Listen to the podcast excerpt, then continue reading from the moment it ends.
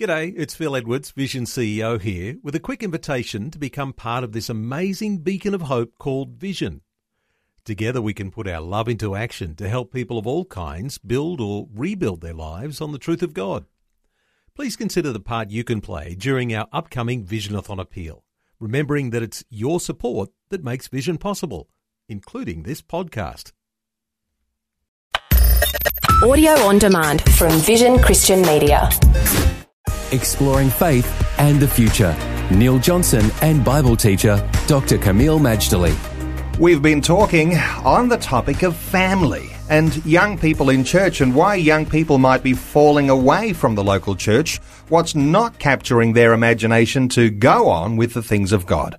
Uh, one of the things that's a big concern, Kameel, is this parental authority. It has been undermined now for generations, uh, perhaps uh, for millennia. But the idea that there is an acceleration of the way that parental authority is undermined in this day and age, uh, that is very significant for today's family. It is very significant, but Neil, we need to see it in two phases or two parts. There is external undermining of parental authority. There are influences happening to our children beyond our control. It can happen in the media, not just television, but social media and internet. It can happen in the schools. It can happen in the workplace. It can happen in the recreational place.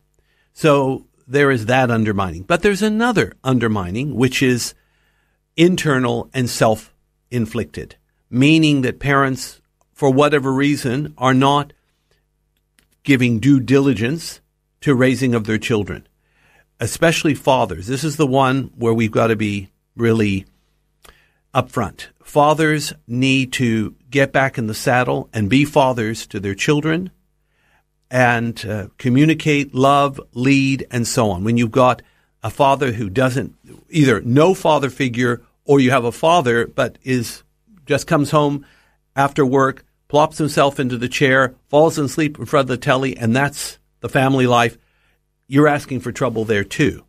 So there's the undermining both, as I said, externally from society and internally from an abdication of authority.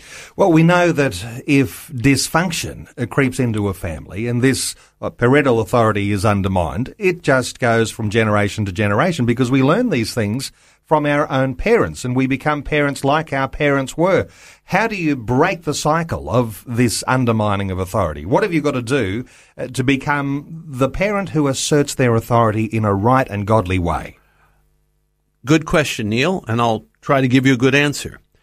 In order to be a good parent, a good spouse, a good employer employee, a good anything in life, I believe you need to have a growing walk with God. Because when Jesus talks about you've got to love him more than mother, father, sister, brother, uh, children, and so on, he is in no way trying to undermine family.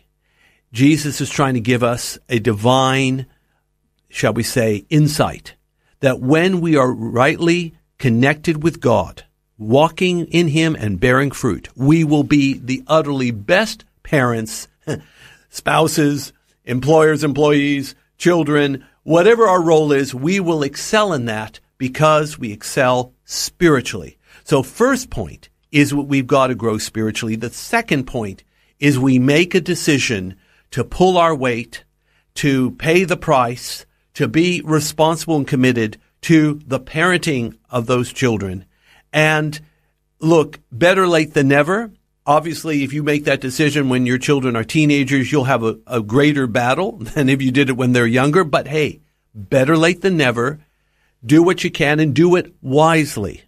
And Neil, one of the points I need to uh, get through to our listeners, if we know biblical standards and we want them for our family, we need to model them. We need to espouse them regularly, not just once in a while, regularly hold up the standard for the children and every now and again, if, for example, if the child keeps pressing the boundaries and wants to do all kinds of things we know are not profitable, but every now and again, when they ask for something, even if we personally don't like it, we need to say yes. We need to be trusting. We need to be flexible because all we do is say no, they're getting the wrong message and sooner or later they're bolt. But if we bend and flex, we have a greater chance of influencing them for God. Faith and the Future with Neil Johnson and Dr. Kameel Majdali from Teach All Nations. For more from Dr. Majdali, including books and DVDs on prophecy, Bible commentaries, plus today's and other episodes of Faith and the Future, go to vision.org.au. for taking time to listen to this audio on demand from Vision Christian Media. To find out more about us, go to vision.org.au.